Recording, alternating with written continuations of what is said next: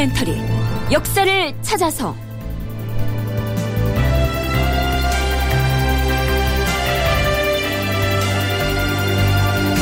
제 573편 대사원 성현을 외직으로 내치다. 극본 이상락 연출 김태성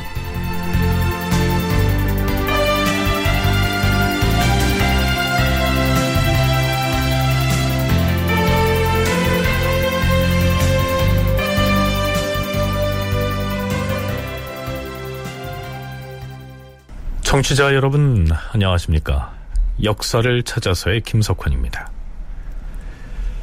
지금 우리는 성종치세의 중반 이후부터 마렵까지 국왕인 성종이 부쩍 그 목소리가 커진 대간 세력과 어떻게 갈등하고 또한 어떻게 극복해 나아가는지를 살펴보고 있습니다. 성종은 자신의 치세 막바지인 성종 24년 6월 27일에 인사를 단행하는데요. 그 내용은 이렇습니다.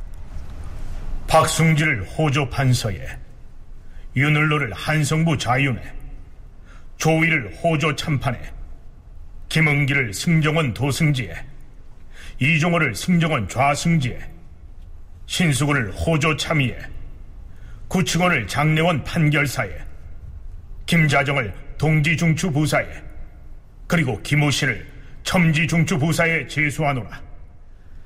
자, 이렇게 10여 명을 새로이 관직에 임명했는데요.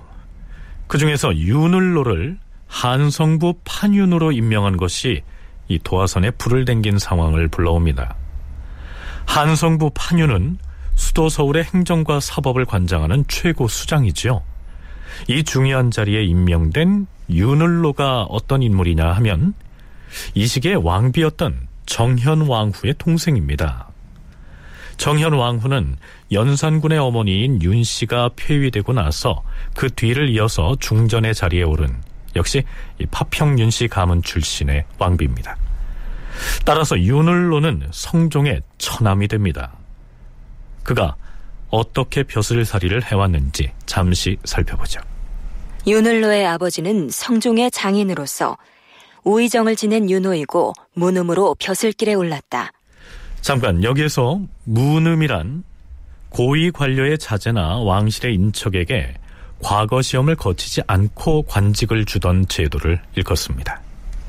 윤을로는 성종 13년에 호조 좌랑을 역임하였다. 이듬해인 성종 14년에 사원부 장령에 제수되었다가 같은 해 파직되었으나 곧 다시 서용되었다.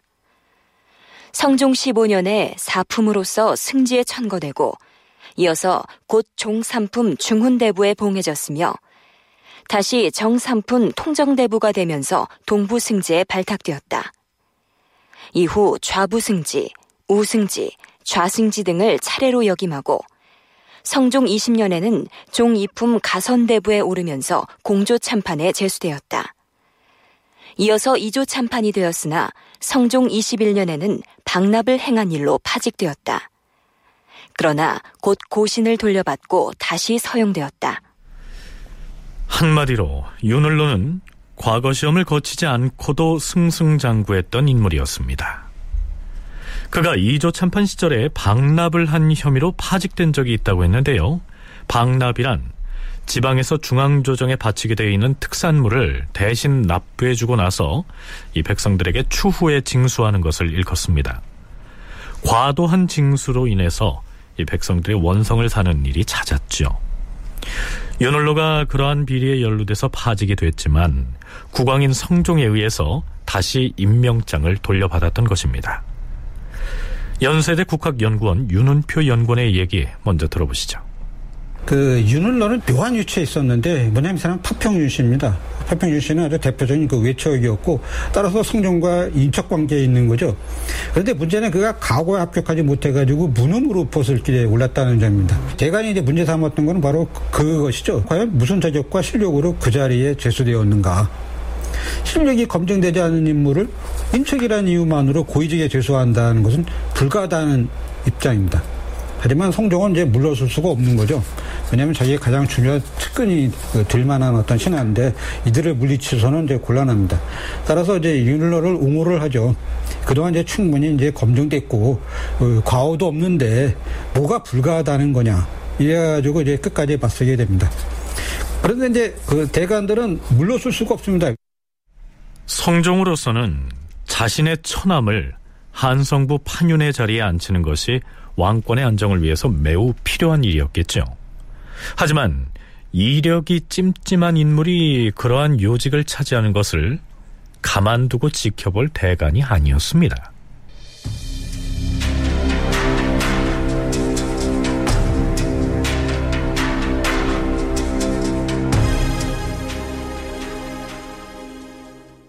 성종 24년 6월 29일 대사원 성현을 비롯한 사헌부의 관원들이 윤을로의 자격에 대해서 이의를 제기하고 나섭니다. 주상전하, 신등이 삼가 살펴보건대 윤을로는 본래 재주와 덕이 없는 사람이고 다만 왕비의 지친으로서 외람되게 융숭한 은혜를 입어 벼슬이 이품반열에 올랐으니 그가 여태 누린 것만 해도 이미 분수에 지나친 것이옵니다. 그러므로 진실로 조심하고 청렴하게 처신하여 성상의 은혜를 만분의 일이라도 갚도록 도모해야 마땅할 터이옵니다. 하운데 지난번 2조 참판이 되었을 때는 천가지 만가지로 악착같이 사익을 추구하여 한 달 서른 날이 부족할 지경이었사옵니다. 장사 아치들이 그 문전에 들끓어 청탁하는 편지가 상자에 가득 찼사옵니다. 그리고 각 지방의 주와 현의 박납에도 손을 대어서 무리를 일으키고도 뻔뻔스럽게도 부끄러운 줄도 모르옵니다. 그의 행태는 재상의 존엄함을 이용하여 장사치의 일을 한 것인 탓에 살인들이 그를 끼워주지 아니하고 대간이 논박을 하여 싸웁니다. 그러나 주상 전하께서는 그의 죄를 엄중히 묻지 아니하시고 다만 이조 참판의 직을 파하여 한가한 지방으로 내려보낸 지가 이미 여러 해가 되어 싸웁니다. 전하, 그동안 조야에서는 주상 전하께 없어 지극히 공정한 법도로서 정사에 임하시는 데 대하여 모두 감탄하고 우러러보지 않은 자가 없었사옵니다. 하운데 이번에 윤은노를 한성부 자윤에 제수하신다는 전하의 비답이 내리던 날 조정의 여론이 들끓고 놀라지 않은 사람이 없었사옵니다. 한성부는 예전 같으면 임금이 직접 통치하던 수도인 탓에 그 임무가 매우 막중하운데 어찌 윤은노 같은 자로 하여금 맡게 할 수가 있겠사옵니까? 윤은노를 그 자리에 올려놓으시면 청탁의 편지가 구름같이 쌓일 터이고 그는 거기에 현혹되어 옳은 것을 그르다 하고 그른 것을 옳다고 하면서 법을 마음대로 적용하고 사사로움을 행하여 죄에 빠지게 될 것이옵니다. 그리 되면 전하께서는 장차 어떻게 처리하시겠사옵니까? 주상 전하, 전하께서 오늘날 그에게 베푸시는 사사로운 은혜가 오히려 그를 해치기에 족할 것이옵니다. 윤은노는 외척이옵니다. 예전부터 현명한 임금은 외척의 집안에 대해서는 은혜로서 돌보되 나라의 중대사는 맡기지 않았사오니 이는 그들을 오히려 오래도록 보존하고자 함이었사옵니다. 삼가 바라옵건대 여러 번 생각하시어 속히 어명을 거두도록 하시옵소서. 자, 어떻습니까? 윤을로에 대한 대사원 성현의 비판이 너무 가혹하다 할 정도로 가차없지 않습니까? 물론 이것은 성현 개인만의 의견이 아니고 사헌부에서 논의를 거친 공론이었죠. 그렇다면 성종은 사헌부의 이러한 탄핵에 대해서 무엇라고 답했을까요? 과인은 윤을로에 대한 그대들의 탄핵을 받아들이지 아니할 것이다. 성종으로서는 자신의 처남인 윤을로로 하여금 한성부 판윤 같은 요직을 거치게 한 다음에 측근해 둔다면 여러모로 의지가 되겠죠. 그렇다고 해서 이렇게 결사반대를 하고 나선 사헌부 대사원 성현을 몰아붙일 수도 없는 일이었습니다. 한성부는 일종의 법사이거든요. 법을 다루는 기관일 수도 있습니다. 그 한성이 일어나는 어떤 모든 사법 문제도 처리를 해야 되는 굉장히 중요한 자리이고 수도를 갖다가 이 관리하는 그런 부서이기 때문에 이런 자리에 그 문을 안 친다라고 하는 것은 좀 어, 문제가 그 없지 않다라고 이제 볼 수가 있죠. 그런 점에서는 이제 그 대간의 어떤 문제 제기가 정당을 한데 그렇지만 송정의 입장에서 본다면 윤을로가 그동안 꽤 잘해왔기 때문에 한성부의 어떤 중직을 거쳐야 보다 좋은 자리로 나아갈 수가 있는데 꼭 줘야만 됩니다. 그렇다고 이 성현 같은 그런 중요한 인물이 이것 때문에 침체된다라고 하는 것은 성정 입장에서는 결코 바람직한 일은 아닙니다. 어찌됐든 성종은 윤을로에 대한 관직 제수를 거두어 드리라는 사헌부의 주청을 이런 지하에 거절합니다. 그러자 이번엔 사간원에서 나서지요. 사간원의 수장인 대사관 이덕숭을 비롯한 간관들이 목소리를 합해서 윤을로를 탄핵하고 나선 것입니다. 전하, 윤을로는 왕비의 오라비로서 지위가 이품에 뛰어 올랐으니 실로 분수에 넘치는 대우를 받아왔사옵니다. 그러므로 진실로 마땅히 삼가고 조심하여 나라의 은혜를 저버림이 없어야 할 것이온데 그는 총애받는 권세를 빙자하여 무릇 이익이 있는 일이라면 가리지 아니하고 반드시 그 욕심을 채웠사옵니다. 그리고 이조 참판으로 있을 때는 지방의 수령과 서로 통하여 선박을 이용하여 대납을 하는 등 그 행동이 장사꾼과 같았사오니 그 죄는 마땅히 유배형에 처해야 할 것이었으나 전하께서는 특별히 외척이라는 이유로 그 관직만 빼앗았다가 얼마 지나지 않아 그를 도총부에 제수하시었사옵니다. 윤을로에게 베푼 전하의 은혜는 이미 과중하시었사옵니다. 주상 전하, 그런 윤을로를 이번에 다시 한성부의 단윤이 되게 하시었사온데 대개 한성부는 백성들 간의 송사가 번다 하고 시전을 금지하는 문제를 모두 맡고 있어서 뇌물을 보내고 흥정하는 자들이 모여드는 곳이오니 사익에 눈이 먼 신하는 마땅히 있을 자리가 못 되옵니다. 하운데 전하께서는 어제 내리신 전교에서 이르기를 10년 전의 일을 어찌 다시 논하겠느냐 라고 하셨사옵니다. 신등은 윤월로가 범한 바는 보통의 과실이 아니라고 생각하옵니다. 사익을 챙기는 마음이 그 마음속에 뿌리 박혀 있다면 비록 10년이 지났다 하더라도 고쳐질 수 없는 것이옵니다.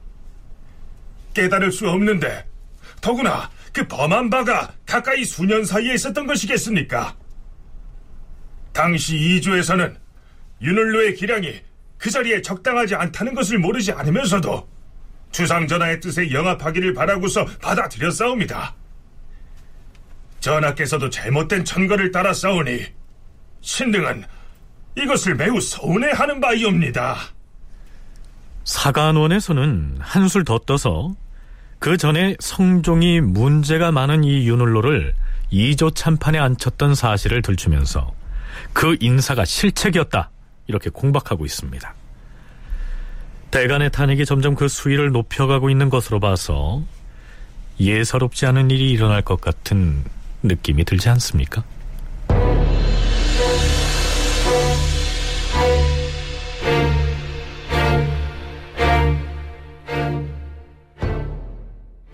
사헌부와 사간원의 탄핵에도 불구하고 성종이 마음을 바꾸려는 기미를 보이지 않자 사헌부 대사원 성현이 다시 나섭니다.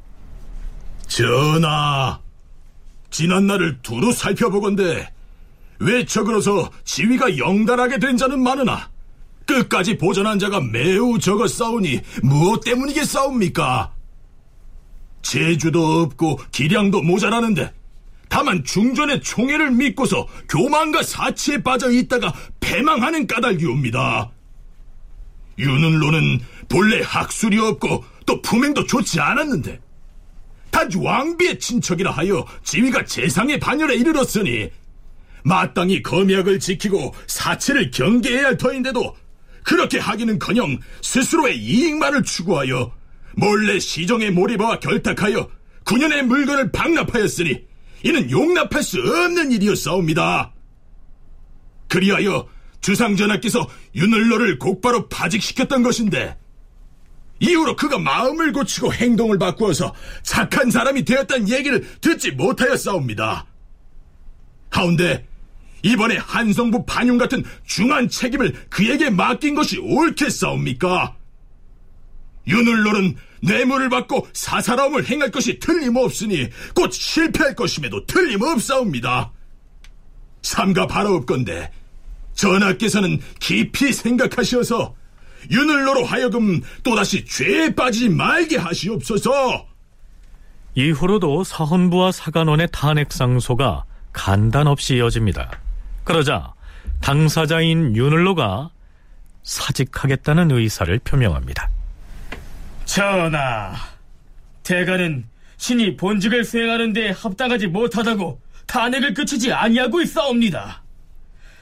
신은 용견하고 어리석어서 중한 임무를 감당하지 못할 것으로 사료되는데 어찌 안심하고 직무를 수행할 수 있겠사옵니까? 사직하기를 청하옵니다. 안 될 일이다. 그대는 한성부 판윤의 직을 수행하라.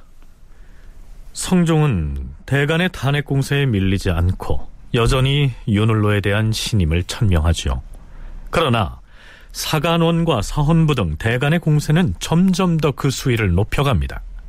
그러자 성종은 대신들에게 자문을 구하는 절차를 밟습니다. 예상대로 대신들은 성종의 편을 들게 되죠.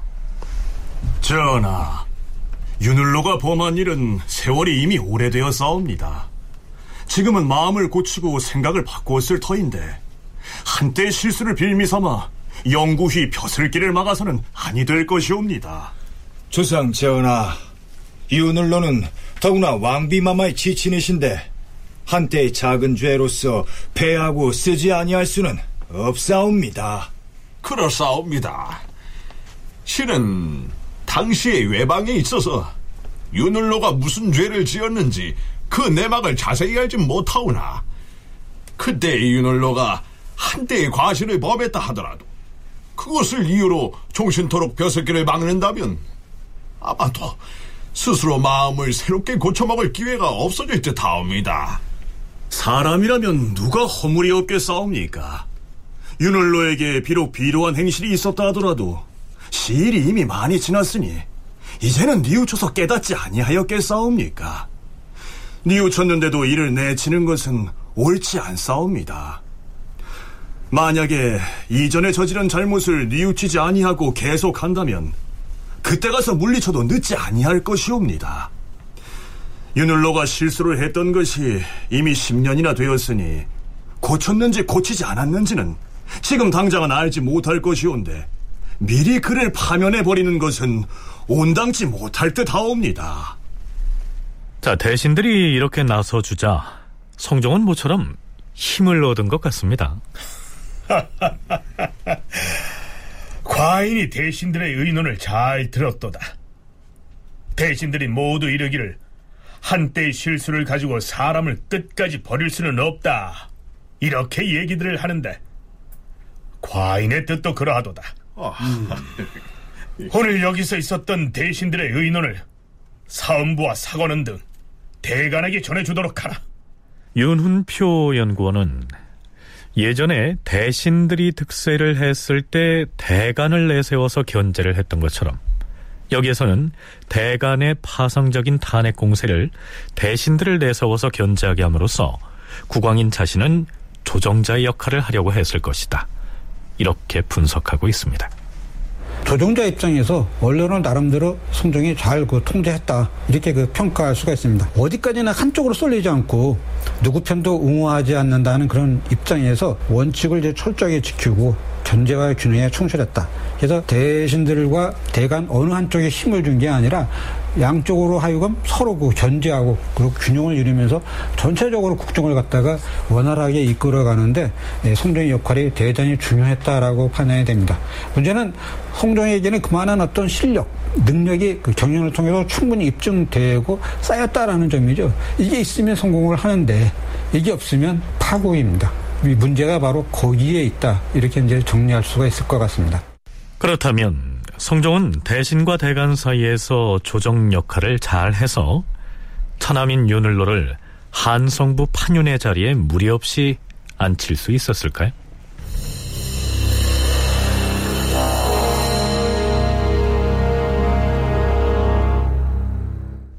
그러나 대간의 공세는 계속되고 급기야 사헌부에서는 윤홀로가 저지른 일들에 대해서 그를 추국해야 한다고 주장합니다. 성종의 대응도 만만치 않습니다. 사헌부의 수장인 성현을 외직으로 발령을 내버린 것입니다. 사헌부와 사간원의 간관들에게는 간단히 넘길 문제가 아니었죠. 이보게들 우리 대사원 나라에 대한 소식 들었나? 무슨 소식? 대사원이 왜? 대사원에게 무슨 일이 생겼나? 전하께서 우리 대사원 나리를 외방으로 내치셨다는 것이야. 뭐야? 대사원을 왜? 외방이라니? 어디로? 경상도 관찰사로 발령을 냈다지 뭔가. 뿐만 아니라 사간원에서 윤을로에 대한 탄핵 목소리를 크게 냈던 사간 정석견은 경상도 김해부사로 임명하셨다네. 이것은 필시 우리 대간에서 윤을로에 대한 탄핵을 그치지 아니한 데 대한 견책인 것이 분명하네. 자, 가만히 있을 수 없으니 우리가 의견을 모아가지고 그 결과를 전하께 분명하게 알려야 하네. 그래, 그러자고. 이건 말이 안 돼. 전하께서 이럴 수가 있나? 어? 자, 여기에서 서울대 규장각 송웅섭 선임연구원의 얘기를 듣고 계속하겠습니다.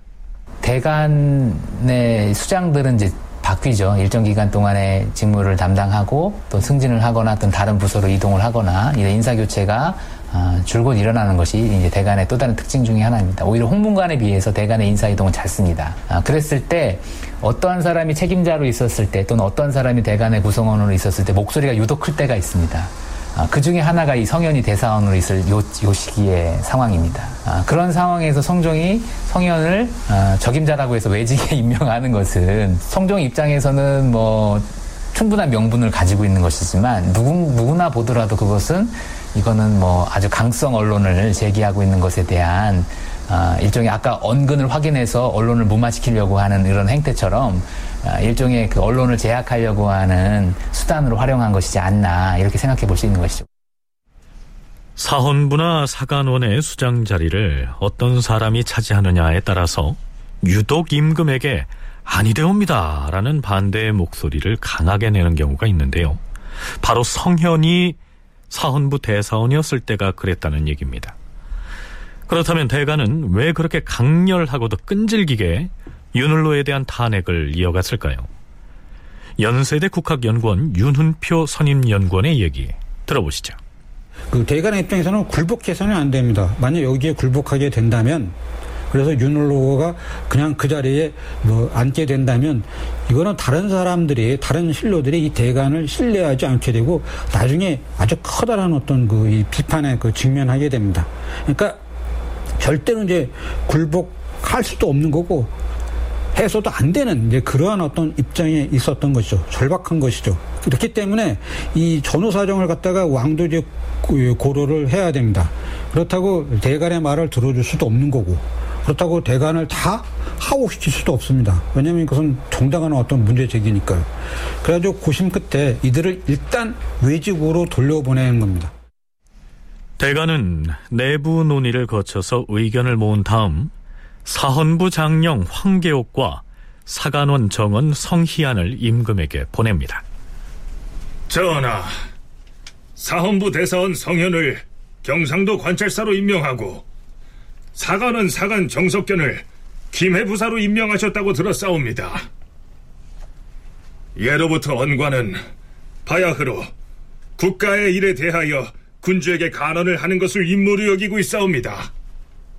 하운데 바로 그 간언 때문에 대간이 외방에 보인되었다는 경우는 보지도 듣지도 못하였사옵니다. 이렇게 하시면 반드시 뒷날에 패단이 있을 듯하옵니다. 성형과 정석견은 모두 쓸만한 사람으로서 과인도 그들을 아끼는 바이다. 그런데 이번에 마침 이조에서 그들을 후보자로 추천하였기 때문에 기용하였을 뿐이다. 그네들이 억측을 하여서 이런 말을 하는 것이 가한 일이겠는가?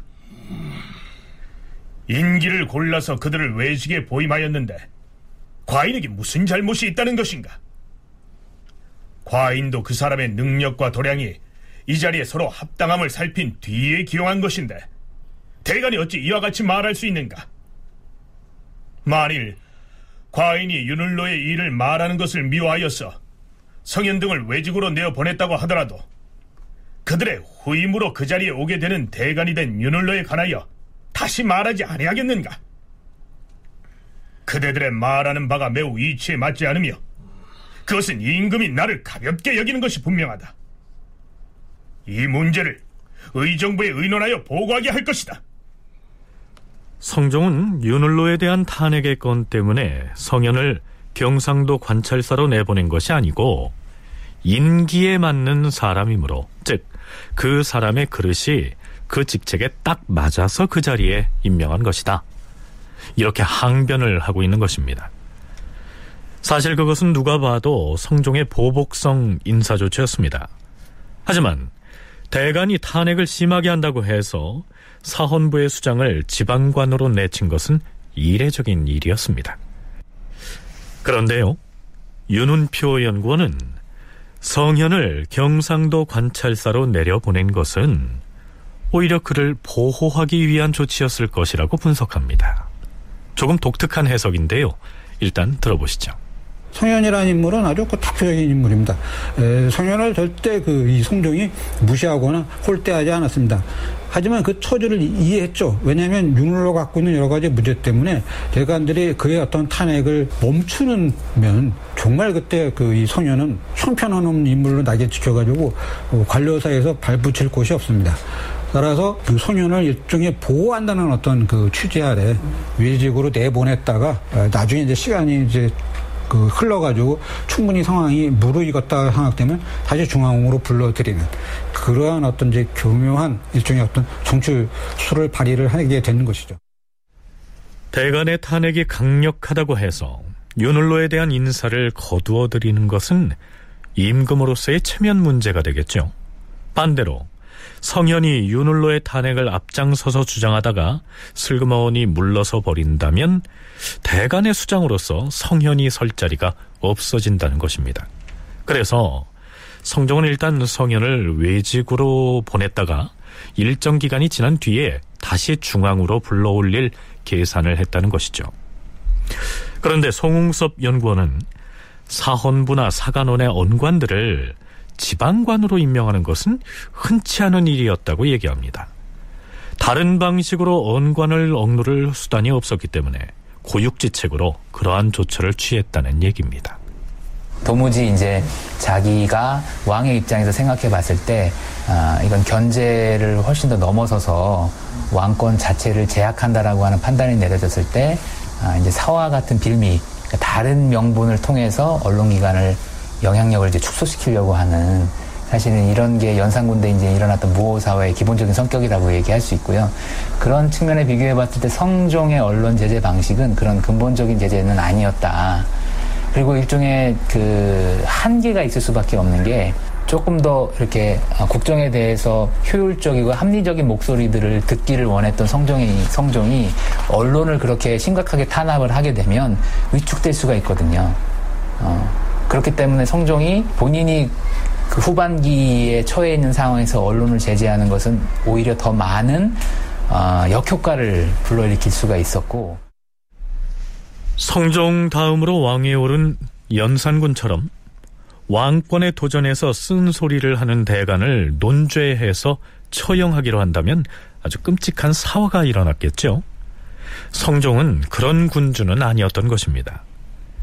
그렇다면 왜 그처럼 문제가 많은 자신의 처남 윤을로를 끝끝내 감싸려고만 하고 있을까요? 아, 친위 세력을 구축하는 데 있어서 성종이 어려움을 갖고 있었습니다. 그러니까 성종은 홍문관 관원들이 승종원의 승리들처럼 자기를 적극적으로 도와주는 역할을 어떤 상황에서도 하기를 원했지만 오히려 원칙과 어, 법과 또는 어떤 가치의 기준 속에서 언론기관을 사원부 사관원을 더 압박하고 있었던 게 홍문관이니까 누구를 파트너로서 삼아서 이 이러한 언론기관을 제약할 것인가라고 했을 때 성종에게는 마땅한 카드가 없었을 수도 있는 것이죠. 이미 원상들은 다 이제 거의 사망에 갔고 또 그 후임격에 해당하는 사람들과의 개인적 관계들은 그렇게까지 돈독하진 않거든요. 그러니까 총신을 만들어내지 못했던 성종이 또는 언론기관이 확대되는 과정에서 맞닥뜨리게 되는 기본적인 어떤 딜레마와 같은 것들이죠. 자신이 육성하고 지원했던 대가는 물론 가까이에서 국왕인 자신의 편을 들어서 보필해 줄 것으로 믿었던 홍문관마저 왕권을 견제하고 나섰으니 철저하게 내 편이라고 할 수 있는 총애할 수 있는 신하가 아쉬웠기 때문에 천하민 윤을로를 기용해서 의지하려고 했을 것이다. 이러한 분석입니다. 아닌 게 아니고요. 경상도 관찰사로 보내졌던 성현은 얼마 있지 않아서 성종의 부름을 받고 중앙조정으로 다시 차출돼서 예조 판서에 임명이 됩니다.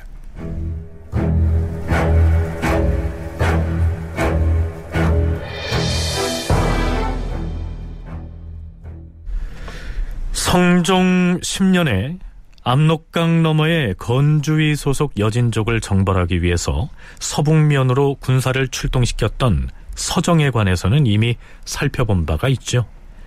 하지만 당시의 서북 지역 정벌은 조선이 원해서 수행한 전쟁이 아니고 명나라의 요구를 거역할 수가 없어서 한운 수 없이 출병을 했던 것입니다.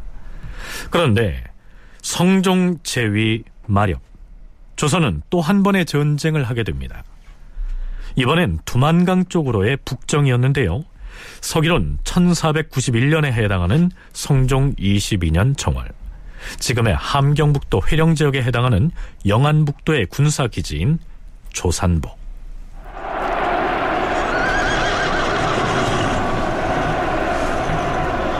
자, 우리는 이곳 조선부의 성문을 부수고 안으로 들어가서 마수와 식량을 약탈할 것이다. 자, 문을 부수어라!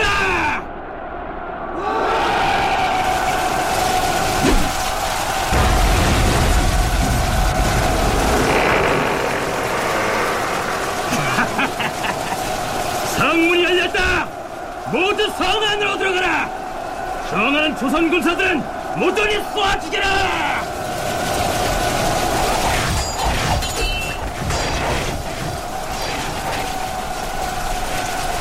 두만강 너머의 여진족이 몰려와서 조선의 군사기지인 조산보를 공격하는 사태가 발생한 것입니다. 한편 여기는 조산보에서 멀지 않은 영안도의 경흥부.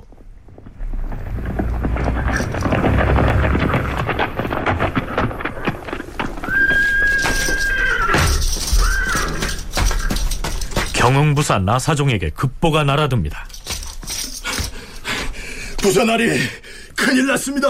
아니 무슨 일인데 그러느냐? 정월 보름날에 여진족 천여 명이 강을 건너와서 조산보를 포위하고 동문의 자물쇠를 부수고 쳐들어와 살상과 약탈을 자행했다고 합니다. 무엇이라? 인명 피해도 있었다는 말이냐? 예, 나리. 성을 지키던 우리 군사 세 사람이 야인들과 싸우다 목숨을 잃었고 스물여섯 명이 부상을 당했다고 합니다. 이런 죽일 놈들이 있나? 다른 피해는?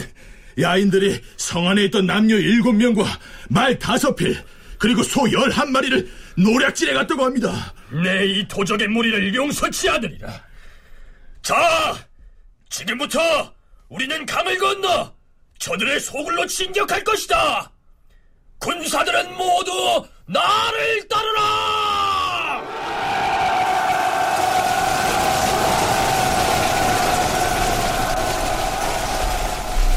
자, 그런데 여진족을 응징하겠다고 군사들과 함께 두만강을 건너서 진격을 했던 경흥부사 나사종은 강을 건넌 뒤에 10여리쯤 전진해서 맞서 싸우다가 여진족 병사가 쏜 화살을 맞고 사망을 하고 맙니다.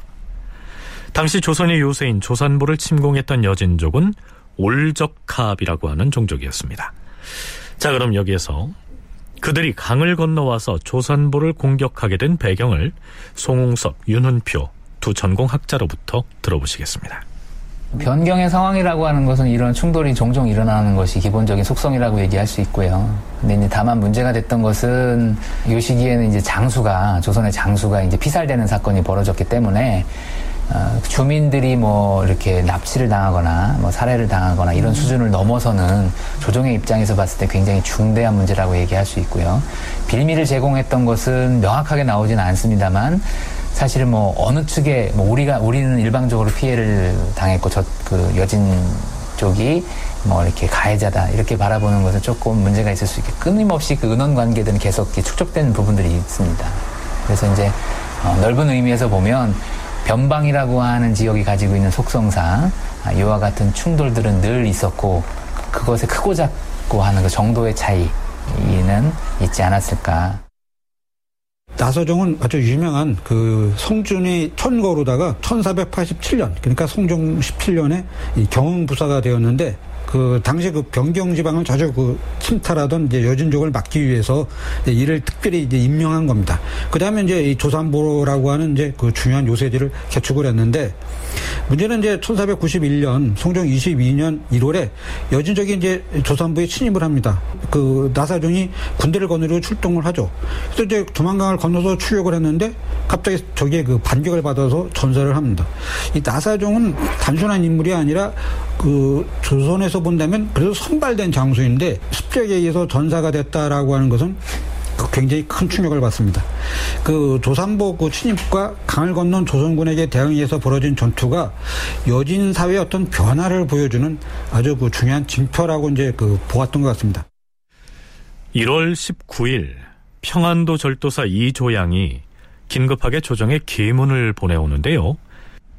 그는 문제 정월 보름날의 상황을 이렇게 보고하고 있습니다.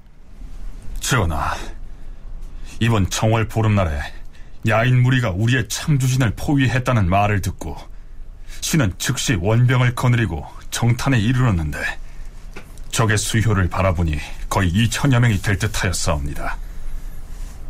신은 정탄의 지름 고개에다 진을 쳤사옵니다. 그러자 적 500여 명이 산으로 올라왔고 우리는 20보 간격을 두고 교전하였사옵니다. 그때 마침 창성 부사 이영산이 군사를 거느리고 와서 진시에서부터 해가 질 때까지 서로 싸웠사온데 여진 도적들은 화살에 맞은 자가 40여 명이었고 13명은 바로 죽었사옵니다. 그러자 그 무리들은 시체를 싣고 돌아갔사오며 우리 군사는 화살에 맞은 자가 7명이었는데 한 명은 중상이었사옵니다. 해가 저물 무렵에 군사를 와방 동구로 물러나게 하고 뒤쫓아가서 싸웠사오나 저들은 많고 우리는 군사의 수가 적어 싸우며 또 그곳은 풀이 무성하고 날이 어둑어둑하여 혹 복병이 있지 않을까 의심스러워서 초경의 창주진으로 물러나왔사옵니다. 그 뒤 선촌 군수가 첩보한 바에 의하면 야인 도적 1,500여 명이 장성 이북의 포진에 있다가 이튿날 아침에 우리 군사와 접전하였는데 저쪽 사람은 11명이 화살에 맞았고 아군은 6명이 화살에 맞았다고 하였사옵니다. 사태가 매우 엄중하도다. 의정부와 병조에서는 이 문제를 의논하도록 하라. 그런데 이전까지만 해도 두만강 일대의 여진족은 조선과 교류하면서 때론 화친을 하기도 했고요. 간헐적으로는 소수의 인원이 강을 건너와서 약탈을 하고 돌아가기도 했죠.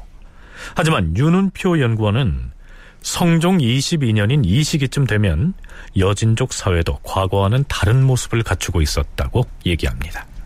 여진 사회가 종전에는 아주 느슨하게 과거에 가지고 그런 방식대로 그냥 즉흥적으로 필요에 따라서 습격하기도 하고 그다음에 와서 뭐 교류도 하기도 하고 이렇게 됐는데 이제 서서히 여진도 정착 사회로 이제 그 전환이 되면서 일종의 조직화된 체계 이거를 이제 그 보여주면서 그런 방식으로 또 생활을 하게 됩니다. 그래서 나름대로 조선이 어떻게 대항할 것이다라고 하는 것을 충분히 알면서 그래서 이제 모든 준비를 갖춰 놓고 조산보를 공격하니까 나사정이 이제 반격을 하니까 기다렸다가 요거를 제거하는 그런 이제 교묘한 것을 보여주게 됩니다. 이 그 이 여진사의 어떤 변화라고 하는 게 조선 정부도 굉장히 심각하다라고 하는 걸 이제 느꼈던 것이죠. 이 사건을 통해서. 그동안은 소수의 인원이 출몰을 해서 약탈을 하고 도망치는 떠돌이 도적대의 모습이었는데 이제는 여진족 수천 명이 무기를 갖추고 몰려와서 조선의 군사 요새를 포위하고 공격하는 등 매우 조직화된 모습을 과시했으니 가볍게 볼 문제가 아니었던 것입니다.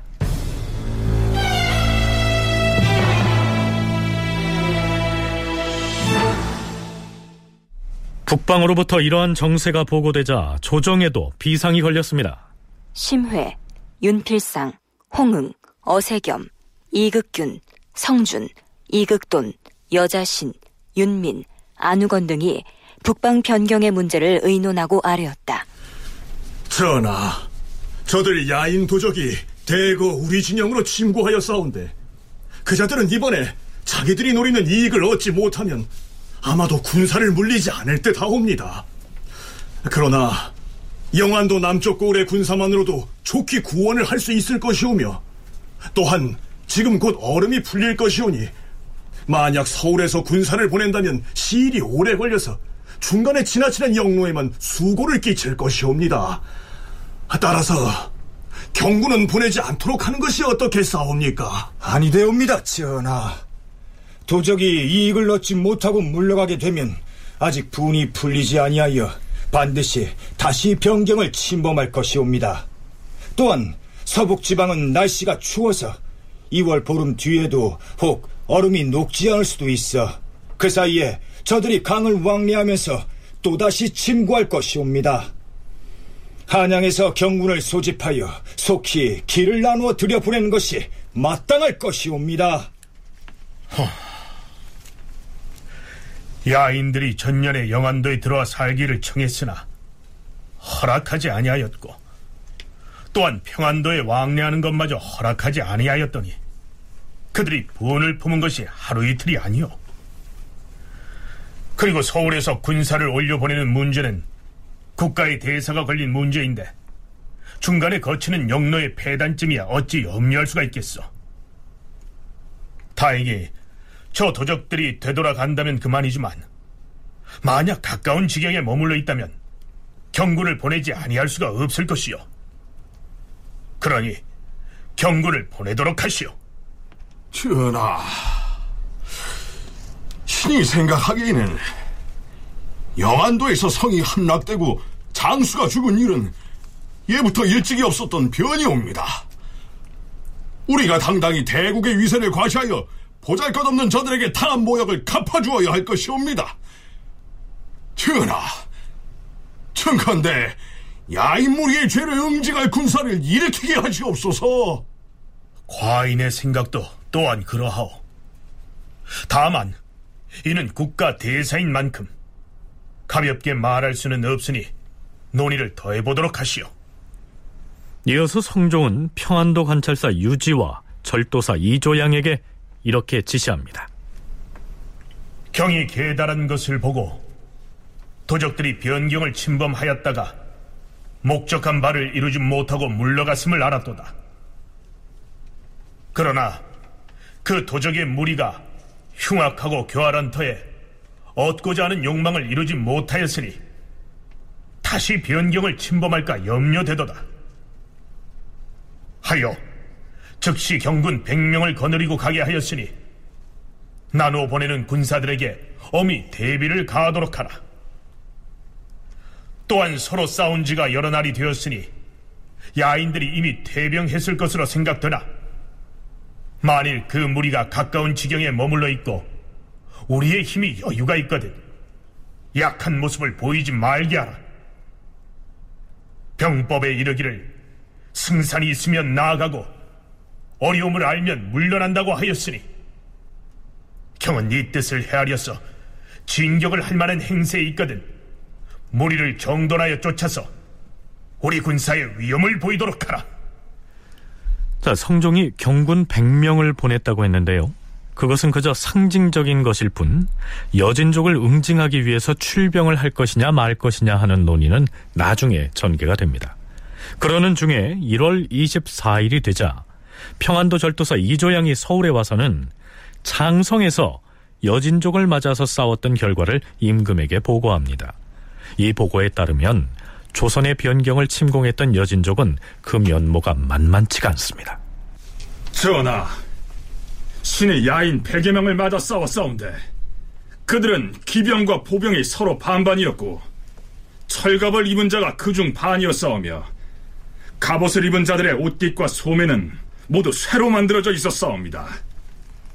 또한 그 얼굴을 모두 가리고 있어서 드러나 있는 것은 두 눈뿐이었사오며 그 중에는 혹은 뭉둥이를 들고 전투에 나선 자도 있었사옵니다.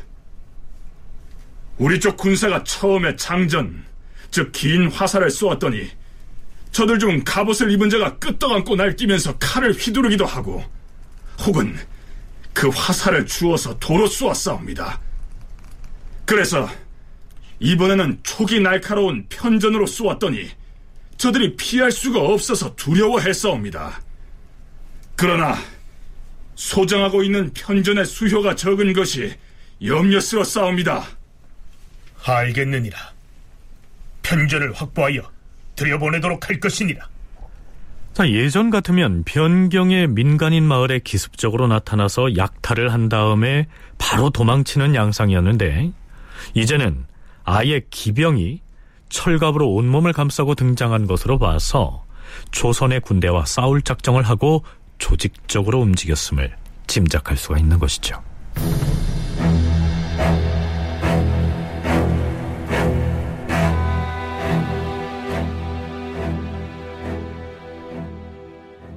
자, 3개월쯤 뒤로 건너뛰어 볼까요?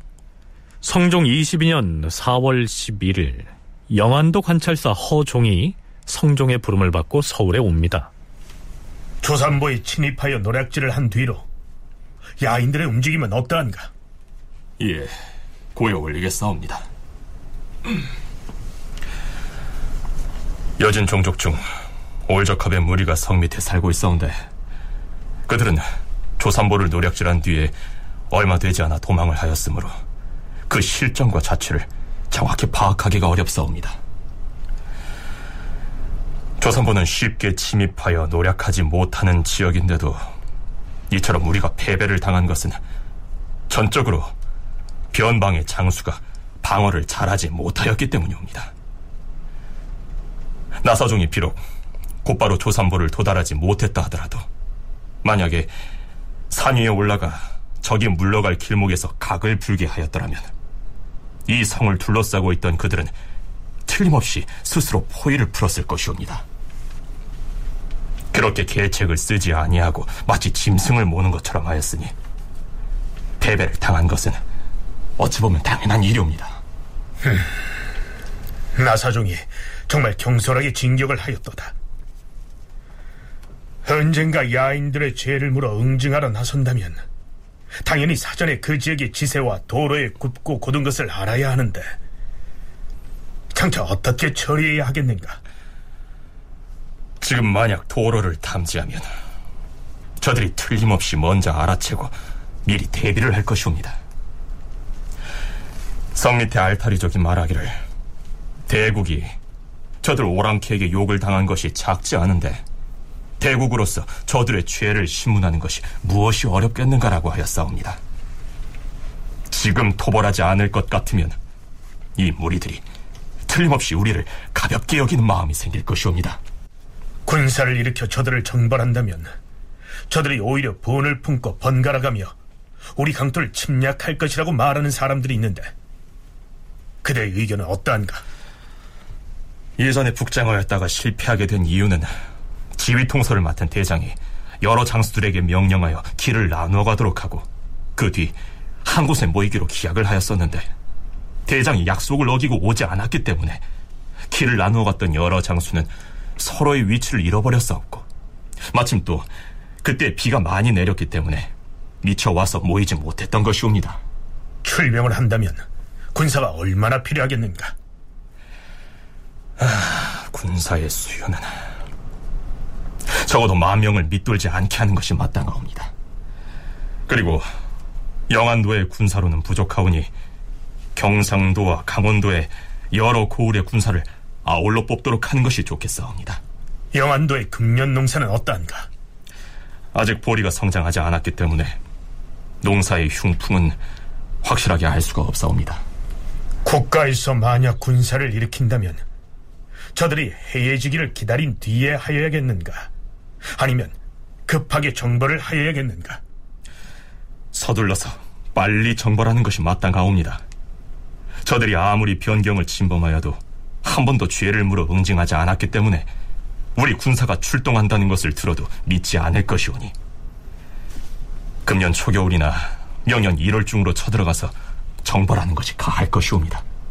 날씨가 추운 시기에는 군대를 일으키기 어려운데 어느 달을 택하여 출병하여야 하겠는가? 금년 10월에 하는 것이 좋겠사옵니다. 음, 그렇다면 10월 보름께 출병하는 것이 가할 것이다.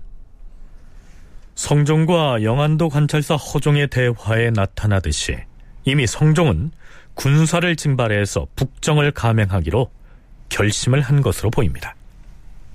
이들을 그냥 두면 안 된다. 응징해가지고 다시 도발하지 못하도록 해야 한다. 이런 원칙에 아주 충실해서 대병을 그 동원하려고 했던 거 그런 것은 매우 그 중요하다고 봤습니다.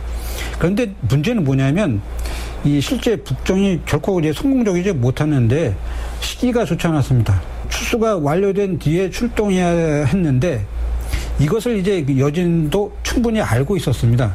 아, 조선군이 어떻게 나올 것이다. 그래서 그 실제로 이제 이 호종을 도원수로 정해가지고 10월 달에 이제 정벌하기로 하고 각도에서 2만의 군대를 갖다가 징벌을 하고 농번기를 이제 피해가지고 공격을 했는데 그걸 갖다가 여진족도 나름대로 정보망을 통해서 충분히 알고 있었기 때문에 변방의 장수가 살해됐기 때문에 그런 것에 대한 어떤 식으로든지 조처는 필요했다고 봅니다. 아, 그리고 이러한 정벌과 같은 방식으로 대응하는 것도 충분한 명분이 있다고 생각을 합니다. 이제 다만 이런 이만이라고 하는 거병을 일으키는 것이 가지고 있는 이 부담들 이런 것들 때문에 이제 언급은 하면서도 자칫 이제 무마될 수 있는 그냥 묻히고 말 수도 있는데 아, 요 시기에는 아, 실질적으로 이제 그 정벌이 단행이 되는 데까지 이어지고 있었다는 점에서 어, 의미가 있다라고 할 수 있는데요. 어, 어쨌든 이 변방 장수가 살해된 것 때문에 거병을 하고 그런 거병을 통해서 어, 왕의 위험을 보이고 그래서 또 다른 그러한 일이 재현되지 않도록 방지한다라고 하는 측면에서 거병의 명분은 있지 않았을까 생각됩니다. 자, 그렇지만 임금과 대신들의 의견이 합치됐다고 해서 쉽게 출병을 감행할 수 있는 것은 아니었습니다. 전하, 오랑캐들이 근심거리가 된 것은 옛날부터 그러하여 싸웁니다. 지금 북쪽 오랑캐가 우리나라를 침범하였으니 진실로 죄를 물어 응징하는 것이 마땅하옵니다. 하오나 요즘 하늘에 요성이 자주 나타나고 때 아닌 서리가 내려 싸우며 지금 또 가뭄이 심하여 보리 농사가 걱정스럽사옵니다.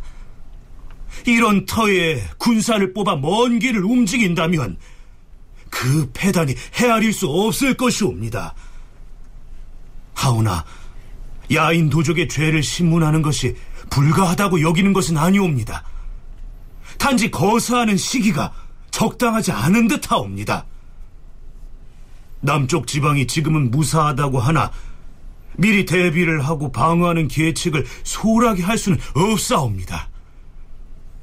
지금 듣기로는 남쪽 지방의 백성과 수령까지 전선으로 나아가도록 한다고 하니 신은 저기 마땅하지 못하다고 여기옵니다. 자, 역시 대간이 강력하게 반대를 하고 나선 것이죠. 이 전쟁은 수행이 될까요? 수행이 된다면 그 과정과 결과는 어떻게 될까요? 다큐멘터리 역사를 찾아서 다음 주 시간에 계속하겠습니다.